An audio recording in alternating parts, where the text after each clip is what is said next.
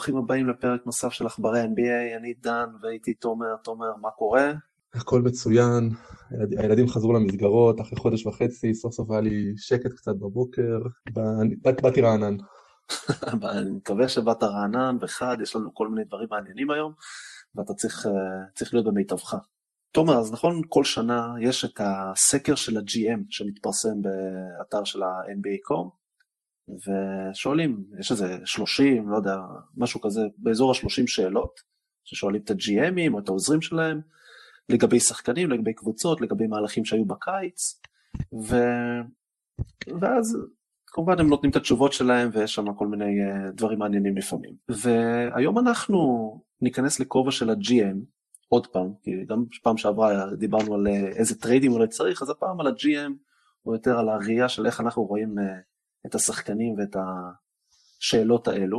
אמנם בדרך כלל עושים אותם בתחילת העונה, אבל השאלות שאנחנו בחרנו הן שאלות שהן רלוונטיות בעצם לכל תקופה, ואולי אפילו חלק מהן יותר רלוונטיות למהלך עונה, שאתה באמת רואה את השחקנים ואיך הם עבדו בקיץ ומה הם עשו, ואולי זה קצת משנה גם את הדעה שלך על אה, חלק מהן.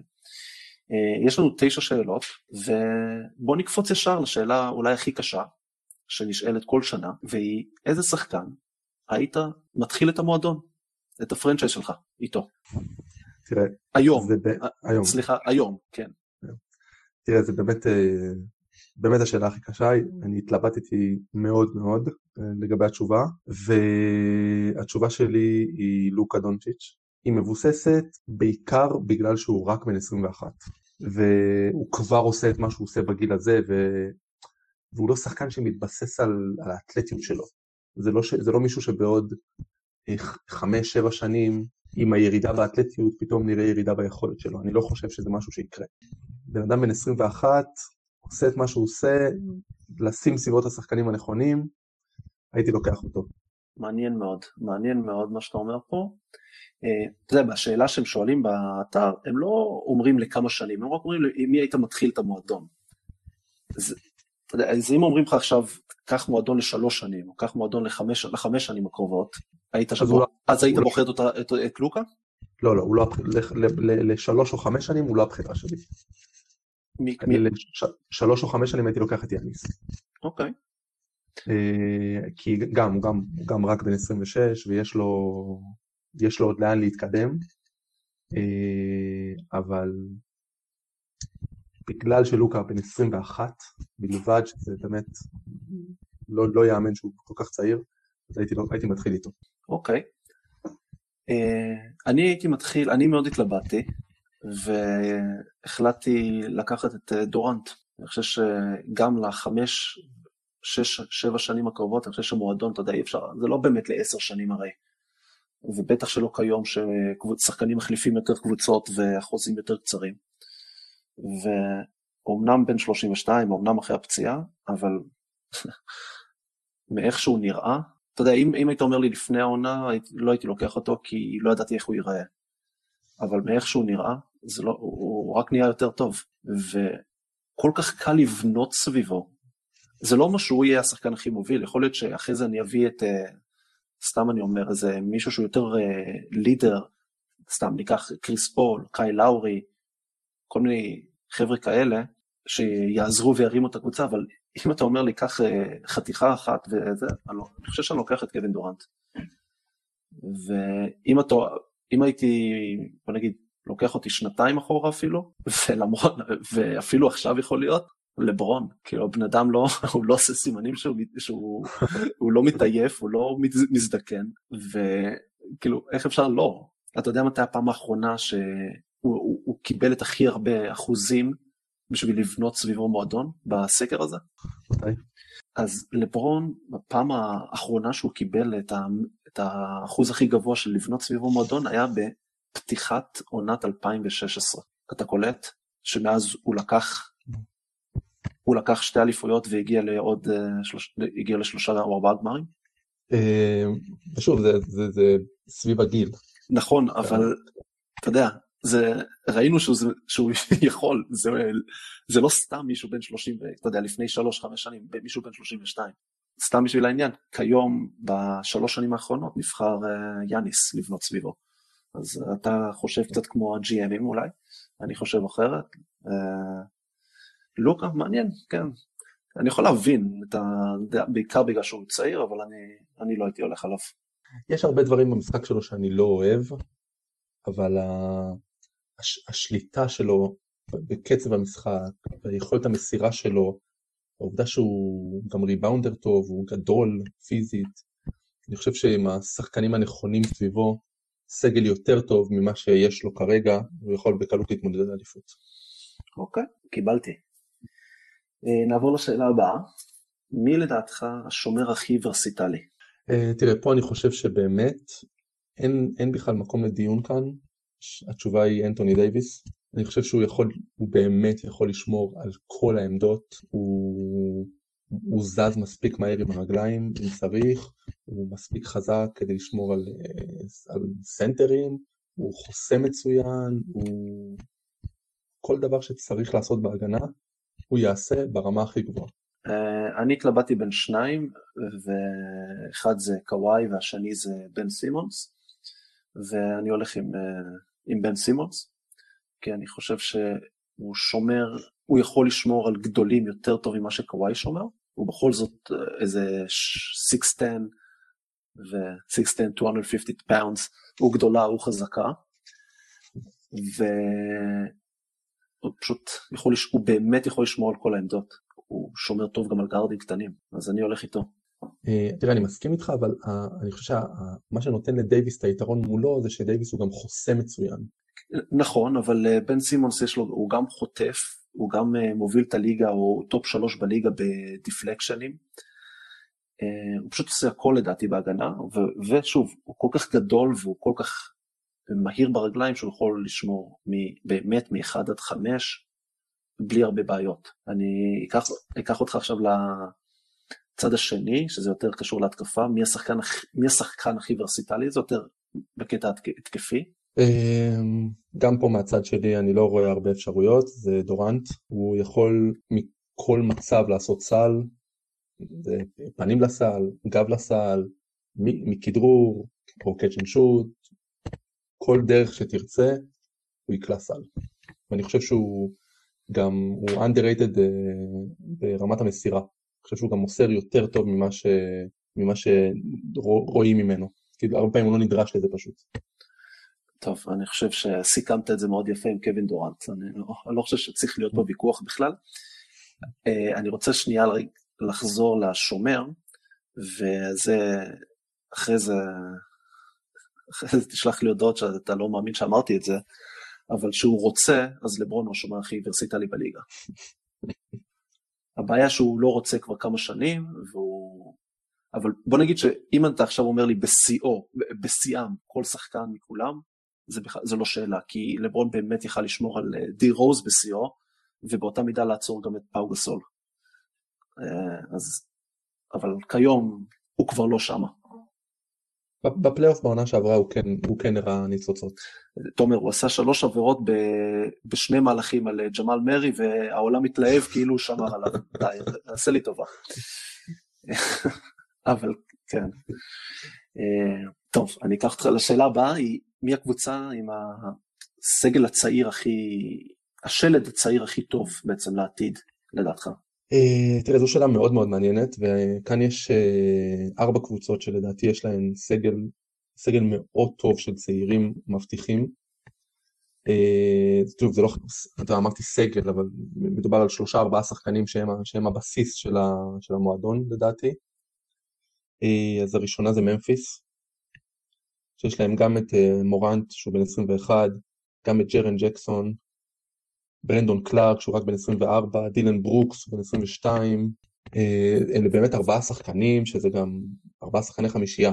אה, הקבוצה השנייה זה הניקס, שיש להם את בארט, קווין נוקס, קוויקלי שהביאו אותו עכשיו בדראפט, אובי טופין הוא רק בן 22, מיטשל רובינסון שאני חושב שהוא בעמדת הסנטר הוא קצת underrated, הוא גם רק בן 22, אה, מינסוטה, יש להם את ביזלי, אדוארדס הרוקי, אוקוגי, נאז ריד הסנטר, אה, אפילו, אתה יודע, קארל וקארל אנתוני טאונס, הוא רק בן 25. וגם דיאנג'לו. דיאנג'לו ראסל הוא רק בן 24. בדיוק.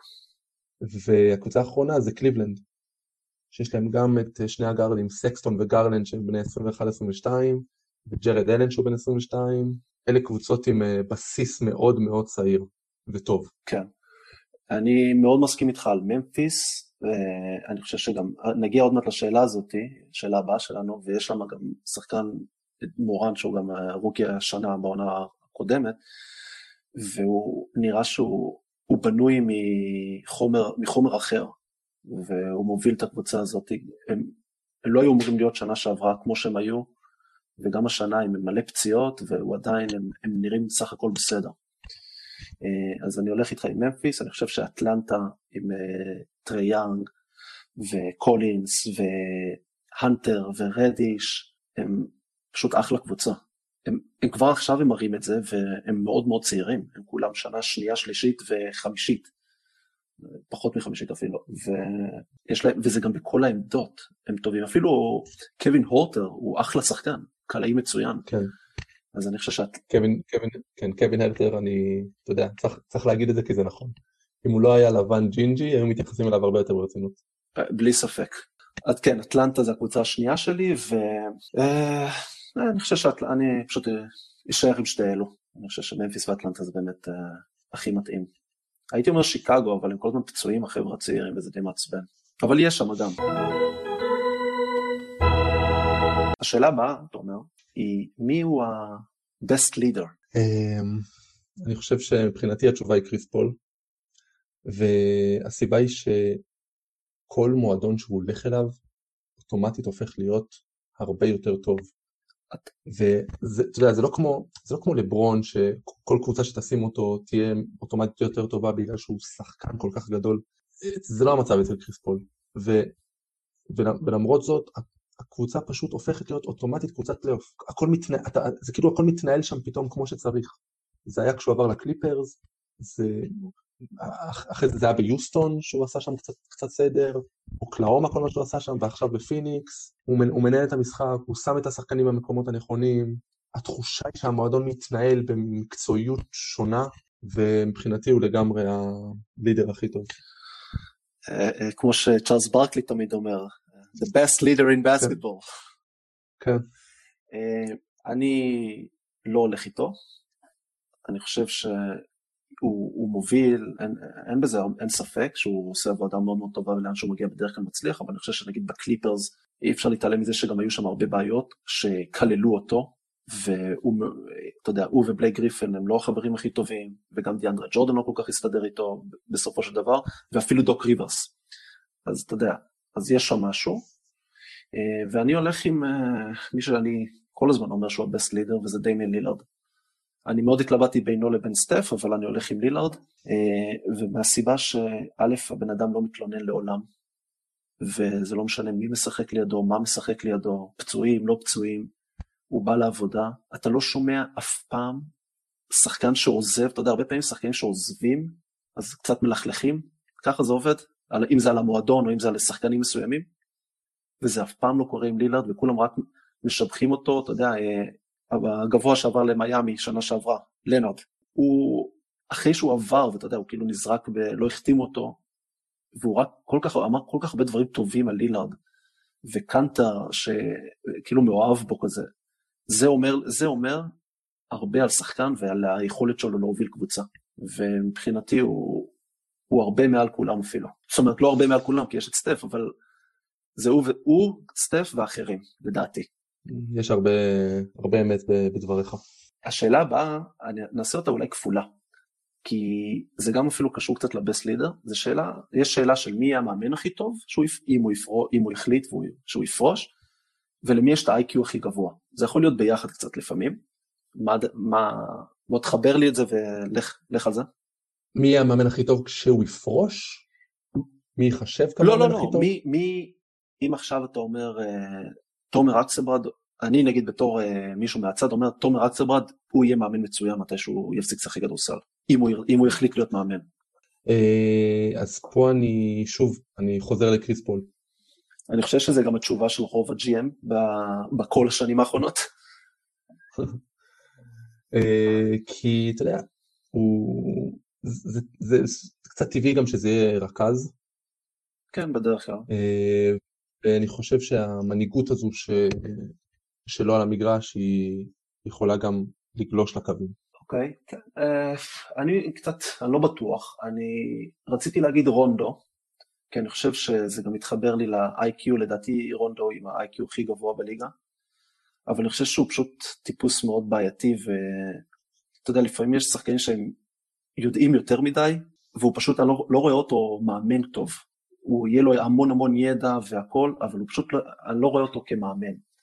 Uh, יכול להיות שאני אלך איתך עם קריס פול, לא יודע, אתה יודע מה, אני הולך עם, uh, אני חושב שסטף קרי יהיה מאמן מצוין. גם כי, כמו שאמרתי, אני חושב שהוא מנהיג, יש לו איי-קיו גבוה מאוד, והוא גם משחק בשיטה מאוד מאוד טובה, והרבה פעמים שחקנים שגדלו בשיטה אצל מאמנים טובים, יותר קל להם להפוך להיות מאמנים. נתאר את סטיב קר למשל, הוא שיחק בתור שחקן אצל פיל ג'קסון, ולקח שם אליפויות ולמד אה, איך, איך, איך מנהלים קבוצה, ואז שיחק אצל אה, קרייג פופוביץ'. ואתה יודע, להיות בסביבה הזאת, הרבה, אחרי זה זה נהיה קצת אולי יותר קל להפוך להיות מאמן טוב גם. ואני חושב ש... אה, כן, אין ספק, אבל העניין בקטע הזה עם סטף, ש... ש... שהוא בעצמו השיטה. אוקיי. Okay. וגם, אה, אתה יודע, קצת קשה לי גם לדמיין אותו עובר לקווים עם כל השטויות האלה שהוא עושה על הספסל, שזה גם חלק, לדעת, חלק עיקרי ממה שאמרת לגבי המנהיגות שלו. כשהוא על הספסל, הוא לא סתם יושב על הספסל, הוא מאוד בתוך המשחק ומאוד מפרגן לאחרים. אתה יודע, אז כל השטויות שהוא עושה וכל הבדיחות האלה שהוא עושה, זה קצת קשה לדמיין אותו פתאום עובר לקווים ולא עושה את זה. אה, כן, אני יכול, אה. גם קשה לראות אותו עכשיו עם חליפה, למרות שעכשיו כבר יכולים לבוא עם טרנינג למשחקים, אז זה בסדר. כן. מעניין אם זה ישתנה. אה, האמת שאני אוהב את זה, אני הייתי רוצה, הייתי רוצה שזה יישאר גם כאשר הקהל יחזור. אני בטוח שרוב המאמנים גם אוהבים את זה. כן. זה לא, לא טרנינג, זה פשוט חולצה יותר טישרטית, וזהו, ומכנסיים נורמליות, לא צריך את החליפות המצחיקות האלה. אז מי ה-IQ הכי גבוה, קריס פול מבחינתך? אמ, הוא, הוא טופ 2 ביחד עם לברון. אני חושב שאי אפשר לעשות מה שלברון עושה לאורך כל כך הרבה זמן בלי להיות אה, באמת גאון כדורסל. כן, אני אמרתי לך את זה שנה שעברה, שבלייקרס של העונה שעברה היו אולי שלושת ה-IQ-ים הכי גבוהים בהיסטוריה של הכדורסל, שזה לברון, רונדו וג'ייסון קיד, של, שלדעתי הוא בכלל בסקאלה משל עצמו, הוא ולארי ברד. אה, כן, אני, אני איתך. סתם שאלה שלא לא שואלים שם, מי ה-IQ הכי נמוך? אה, תשמע, יש, יש, יש לא מעט. יש הרבה. אבל אה, אם אנחנו פה מדברים על צמרת הליגה, אז uh, אני, דיברנו על זה בעבר, אני, אני, אני אומר את זה בכאב, אבל זה יאניס וראסל ווסטבורג. כן, זה, אני גם, אני מאוד אוהב את ווסטבורג, אבל זה אפילו, זה לא קרוב, ה-IQ שלו, הוא לא, הוא לא, לא משחק חכם כל כך, בלשון המעטה. כן.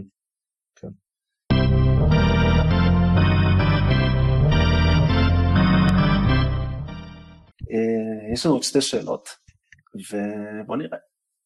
השאלה אחת לפני האחרונה היא, מי היית רוצה שיזרוק את הזריקה האחרונה, אם זה לנצח, להשוות, זריקה מכרעת? אה, לפני שאני אציין את השחקן, אני רוצה לציין שזה לא בגלל, לא בגלל שאני חושב שהוא יותר קלאץ' מאחרים. אוקיי? והבחירה שלי היא דורנט. אה, שוב, לא בגלל שאני חושב שהוא ווינר יותר מאחרים או משהו כזה, אלא בגלל שאני חושב שהיכולות שלו מאפשרות לו לקלוע מכל מצב. לא משנה לאיזה זריקה הוא יצטרך להגיע, לא משנה מי שומר עליו, כמה, כמה שחקנים ישמרו עליו, הוא בסוף יוכל להוציא זריקה עם, והוא יקלע, יקלע זריקות שאחרים לא יקלעו.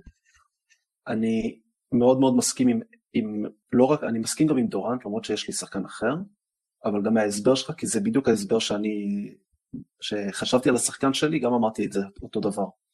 זה לאו דווקא, הוא במקרה גם קולע זריקות קלאץ', ולא אחת ולא שתיים, וזה גם, אני בדיימיאן לילארד, וגם בגלל הסיבה שהוא פשוט יכול לקלוע מכל עמדה ולייצר מכל, לכל מצב.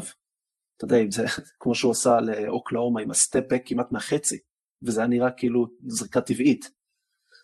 ולפני, לצערי לפני שבוע הוא דפק על שיקגו שתי שלושות, אחת מהחצי, ואז אחת בנפילה אחורה הצידה לנצח את המשחק, בשנייה עם הבאזר. וזה בעיקר בדיוק מההסבר שאתה אמרת, ובגלל זה אולי דורנט אפילו קצת, הוא יכול להיות יותר מתאים, למרות שאני הולך עם לילארד עדיין, באמת יכולים לעשות סל מכל עמדה. דורנט אפילו יותר בקלות. ואתה יודע שזה מצ... מצחיק או לא מצחיק, אבל לשאלה הזאתי, לברון לעולם לא נבחר כשחקן שאתה, שהם רוצים שייקח את הזריקה האחרונה. עכשיו, נכון, כמו שאתה אמרת, הנה, דורנט יכול לייצר יותר דברים בקלות אולי, לילארד, אולי אפילו סטף קרי, אולי אפילו הרדן, אבל אתה יודע, זה בכל זאת השחקן הכי טוב בעולם, ובטח הכי טוב בתקופה שלו, ועדיין לא, לא מאמינים שהוא יכול לקרוא, כאילו לא, לא נותנים לו את הזריקה האחרונה. תראה, זה בסדר, יש גם ג'נרל מנג'רים שמחתימים את קיירי ארווינג, אז אתה יודע. בשביל שהוא ייקח את הזריקה האחרונה. כן, לא, לא כולם uh, מקבלים את ההחלטות הכי טובות. Uh, כן, אני, אני חושב שבקטע של לברון, קודם כל, אם מסתכלים על ההיסטוריה באמת, אז uh, א', הוא, הוא שני רק ל... למייקל באחוזים בקליעה מכרעת בפלייאוף למשל, הוא על 45 אחוז, מייקל ב-50, זה הבדל של החטאה או סל אחד, לא איזה משהו משמעותי. אבל כאילו יש את התחושה הזאת עם לברון שזה שונה, כי הוא, בגלל שהוא הרבה פעמים ויתר על הזריקה. ואני לא מדבר איתך על החלטה, אתה יודע, ריי אלן קלה, כי ריי אלן זה הגיע אליו הכדור, או אם הוא מסר מסירה מצוינת ומישהו החטיא, זו החלטה נכונה. אבל למסור סתם לדוגמה לג'ורג' היל מתחת לסל, במקום לעלות לזריקה שהמשחק בשוויון, זאת לא החלטה גדולה. אה, נכון, זה באמת אה, יותר עניין של תדמית מאשר אה, באמת מציאות, לדעתי. אוקיי, והשאלה האחרונה, שהיא שאלה מאוד מעניינת, היא... בעיניי הכי כן. מעניינת. כן, מי גורם להכי הרבה התאמות מצד היריבה, אם זה מהמאמן, מההגנה שלו, איך שאתה צריך בעצם להתנהל מול השחקן הזה. אה, אז גם פה התלבטתי בין כמה שחקנים ובסוף אה, נחתתי על אה, יוקיץ'. וואו. אני חושב שהיום, תראה, אתה יודע, הוא משחק pick and roll, אז אתה לא יכול להחליף איתו, כי הוא פשוט ייקח שחקנים קטנים יותר אחד על אחד, גב לסל. אי אפשר לעזוב אותו על השלשה כי הוא עכשיו גם קולע השלשות, הוא מקבל את הכדור, אז זה בעיה לעשות עליו double up כי הוא המוסר הכי טוב בליגה. אתה יודע, אחד כמו, אתה יודע, סנטר כמו רודי גובר לא יכול לשמור עליו כי בגלל איך שהוא קולע שלשות. power forwardים לא יכולים לשמור עליו כי הוא גדול מדי. וזה באמת באמת מבחינה הגנתית מאוד בעייתי איך, איך פותרים את, את הבעיה הזו. לא, אני, אני לא בטוח שיש פתרון שהוא נכון. מעניין מאוד מה שאתה אומר פה, אני מבין, מבין מה אתה מתכוון, כי באמת הוא, יש לו כביכול את כל החבילה וקשה מאוד לעשות, uh, צריך לבוא עם תוכנית מאוד מאוד ברורה איתו. אני חושב שאם אני מאמן נגדו, אני נותן לו לשחק אחד על אחד, כי אני חושב שהוא, למרות שהשנה הוא מאוד העלה את הנקודות שלו, וגם היה לו כבר משחק של 47, משחק של 50, שהוא הפסיד בו אמנם, uh, הוא מעדיף למסור, ושחקנים שמעדיפים למסור, תן להם לשחק אחד על אחד, ובוא, שהוא. שהוא יקלע לך 50 נקודות כל משחק. ככה אני הייתי, זה מה שאני, לא הייתי בא אליו ל double up, לא הייתי, אתה יודע, pick and roll זה קצת שונה, אבל מוצא את הפתרון ל pick and roll, אבל כשהוא מקבל כדור, אוקיי, בוא תשחק איתי אחד על אחד, בטח שלא לקפוץ לקשת כי... שיזרוק, או אתה יודע מה, אם אני שומר עליו אה, מישהו כמו סתם דריימון גרין, תיצמד אליו, כי הוא לא יעבור אותך. אה, לא אמור לעבור אותך לפחות. אה, אבל אני לוקח את סטף. אני חושב שגם היום, בטח אם אני מסתכל בשנים האחרונות, והוא פשוט, הצורה שהוא משחק, שאתה חייב לשמור עליו ליטרלי בכל עמדה, בכל מקום. אתה יודע, תמיד היה את המאמנים שאומרים לך, אתה הולך איתו לשירותים, אתה יודע, אם הוא הולך לשירותים, אתה הולך איתו. ועם סטף זה נכון, אם אתה לא תלך איתו לשירותים, הוא יקלע מהשירותים. וזה גם, אני, זה גם מעבר לזה שהוא יקלע מכל מקום, אתה חייב לשמור 24 שניות כי הוא לא מפסיק לזוז. בדיוק. וזה יוצר, יוצר כל כך הרבה פאניקה בהגנה. זה, אתה יודע, נכון שהוא שיחק קודם, היה לו את קליי ואת סטף, אה, את, סטף, את קליי ואת דורנט, ו, וזה מן הסתם יותר קל, אבל להם היה יותר קל, בגללו, לא לא יותר קל בגללם. כן, כן, חד משמעית. ושוב, שכל ההגנה חייבת לשמור עליו ולהיות מרוכזת בו בכל עמדה, אם הוא עומד שני מטר מעבר לקשת, אתה, אתה, אתה לא יודע מה לעשות, ואז הוא עובר אותך בכדרור כי יש לו שליטה בכדור אולי הכי טובה במשחק. והסיומות שלו הן מאוד underrated, הוא מסיים מאוד מאוד טוב בטבעת. ומשהו שהוא עושה מצוין, וזה תמיד תמיד, אני נותן את הדוגמה הזו לשחקנים שאני מאמן, שחקנים צעירים, ואני אומר את זה חד משמעית, הוא החוסם הכי טוב ב-NBA. נכון, הוא חוסם. לא, לא, כאילו, לא בלוקים, אלא חסימת פיק הכי, הכי טוב ב-NBA. אתה יודע... כי הוא פשוט יודע שהשחקן שלו לא עוזב אותו, אז אם הוא נותן פיק טוב, השחקן שהוא חסם לו יהיה פנוי. זה, אתה יודע מי עוד היה בעבר היה חוסם כזה, שהוא הקטן וחוסם מצויין? נכון מאוד, תומר שתי נקודות. או, או כיום שלוש נקודות. אה, כן, סטוקטון היה, הם משחקים, היו משחקים איזה התקפה, נקרא פלקס, לא משנה, והוא היה חוסם בשביל קרמלון. ואז מה, תעזוב את סטוקטון, הוא יוצא החוצה, הוא דופק לך מבחוץ באחוזים של 50 או 40 מהשלוש, ואתה לא יכול לעזוב את קרמלון, מה אתה עושה? ועם סטף זה מרחיב את המגרש עוד יותר, בגלל שהוא קולע מ-200 מטר. לדעתי זה פשוט גורם להגנה, אתה פשוט לא יודע מה לעשות מולו. ואם אתה קופץ עליו ב pick and roll אז הוא מוסר מצוין גם. וכמובן שיש גם, אתה יודע, יש עוד שחקנים מאוד מאוד שגורמים, נגיד לברון, אבל נגיד לברון, אנחנו גם חוזרים אליו כי אנחנו יודעים שהוא השחקן הכי טוב, אבל אנחנו לא אומרים אותו פה כמעט באף קטגוריה, הוא לא גורם להכי הרבה התאמות, הוא פשוט, אני לא יודע, אולי כאילו יודעים מה לעשות מולו. אמ, כן, אתה יודע, זה לא שהוא רץ כל הזמן, הוא משחק, הוא משחק pick and roll, אתה צריך לפתור את זה איכשהו.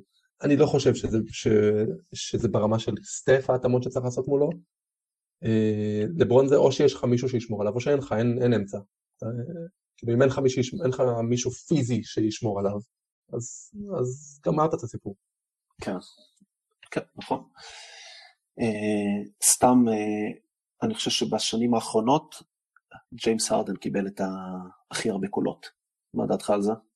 Uh, תשמע, אני חושב שנכון להיום הוא השחקן ההתקפה הכי טוב בליגה, השחקן האחד על אחד נגיד, הכי טוב בליגה. הדבר היחיד שכן היה אפשר לעשות מולו זה, זה, זה דאבל אפ. כמו שהלייקרס עשו בפלייאוף בעונה שעברה, והוציאו לו את הכדור מהיד ובזה הסתיימה התקפה. כי הוא לא, הוא לא כמו סטף, הוא לא ימשיך כן, הוא לא, חס וחלילה הוא יעשה, יזוז קצת מה, מה, מהעמדה שלו, אתה אומר, כן. חייך. אה, אז אני חושב שבגלל זה אני לא חושב שכל כך קשה לעשות אה, התאמות מולו. כן. אני דווקא, כמו שאמרת, על יוקיץ', אתה יודע, תן לו שיקלע 50, אז אני תמיד חשבתי על ארדן שאתה יודע, תן לו לעשות הסטבקים האלה כל הזמן. באיזה אחוזים הוא יקלע את זה? אה, כן, אני, אני בכלל בכל הקטע הזה של הסטפקים האלה, גם אותו דבר לגבי לוקה שעכשיו, שיזרוק, הוא קולע בפחות מ-30% מהשלוש, שימשיך לזרוק 8-9 שלושות במשחק, מה אכפת לך בתור שחקן הגנה? מצוין. כן. וגם, אם, וגם אם הוא יקלע. בטח אם זה הכי כדור. כן, ברור. וכולם התאהבו, שוב, ואמרנו את זה כבר כמה פעמים ונחזור על זה, כולם התאהבו בזה ש... שאפשר לזרוק שלושות וסטפ-בקים, כי סטף עושה את זה בקלות ולילרד עושה את זה בקלות, אבל... או הרדן. לפעמים, אבל לא כולם יכולים לעשות את זה. אני רואה את אה, ג'ייסון טייטון שהוא בעונה מאוד מאוד טובה, ובמקום ללכת לטבעת, או אתה יודע, בסדר, אין בעיה לזרוק שלשות, אבל לא צריך את הסטפ-בק הזה כל הזמן.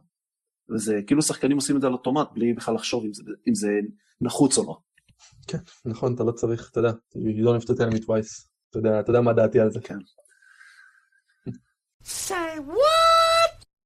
טוב, אז uh, הגענו לדעה הלא פופולרית, והיום היום תורי, ואני חושב, היום אני אלך על משהו שהוא, זה גם קצת אה, נוגע בשחקן שדיברת עליו קודם, ועוד, ואפילו שני שחקנים שדיברת עליהם קודם, ואני חושב שיש יותר מדי שחקנים שהם נחשבים כוכבים, אבל זה רק בגלל שיש להם מספרים גבוהים.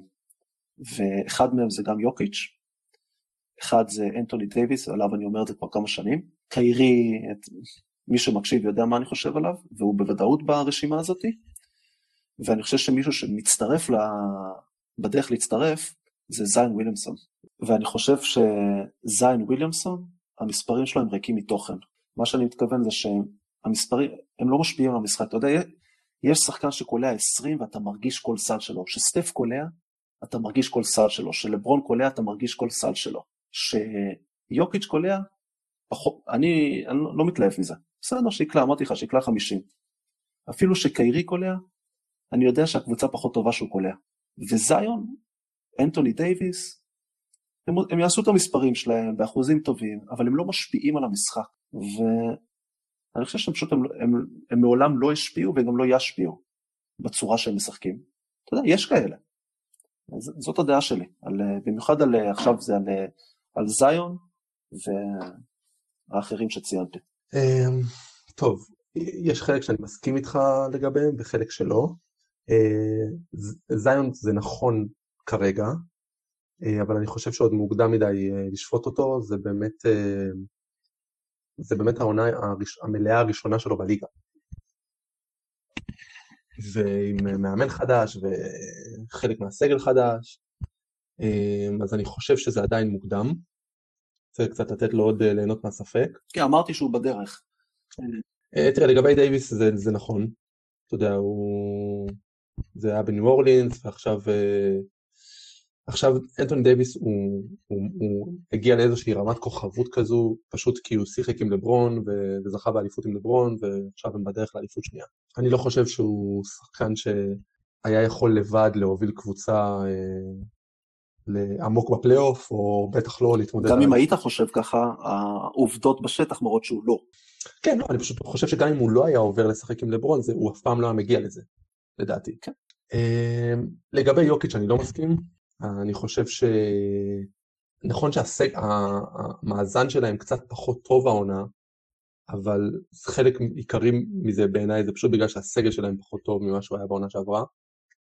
אה, ואני חושב שאם הוא לא היה עושה את המספרים שהוא עושה, אז הם היו במאזן אה, שלילי עמוק, והעובדה שהם עדיין במאזן חיובי, זה, זה, זה נטו בזכותו, ובזכות מה שהוא עושה. אוקיי. Okay. אה, ועל קיירי אתה מסכים איתי. על קיירי כן, אין ספק. אה, אני לא יודע, יוקיץ', אני פשוט לא יודע, אני, אני אולי לא מתלהב ממנו כמו כל העולם, אני גם לא מתלהב מלוקה כמו, אני חושב, שוב, הם שחקנים סופר מוכשרים, ואני לא, לא יכול להגיד שלא, אני פשוט לא מתלהב מהם. אני, גם לוקה לדעתי, אם הוא ימשיך ככה, אז אתה יודע, זה יהיה לו מיליון triple double ים והכל, אבל זה, זה, איך קוראים לו? זה כמו ג'יימס הרדן. אותו סגנון, שרק שעל ג'יימס הארדן כל העולם אומרים, היי, הוא אגואיסט, הוא, לא, הוא, הוא ככה והוא ככה והוא ככה, והלוקה הוא המאמי הבינלאומי, אז אי אפשר להגיד שום דבר.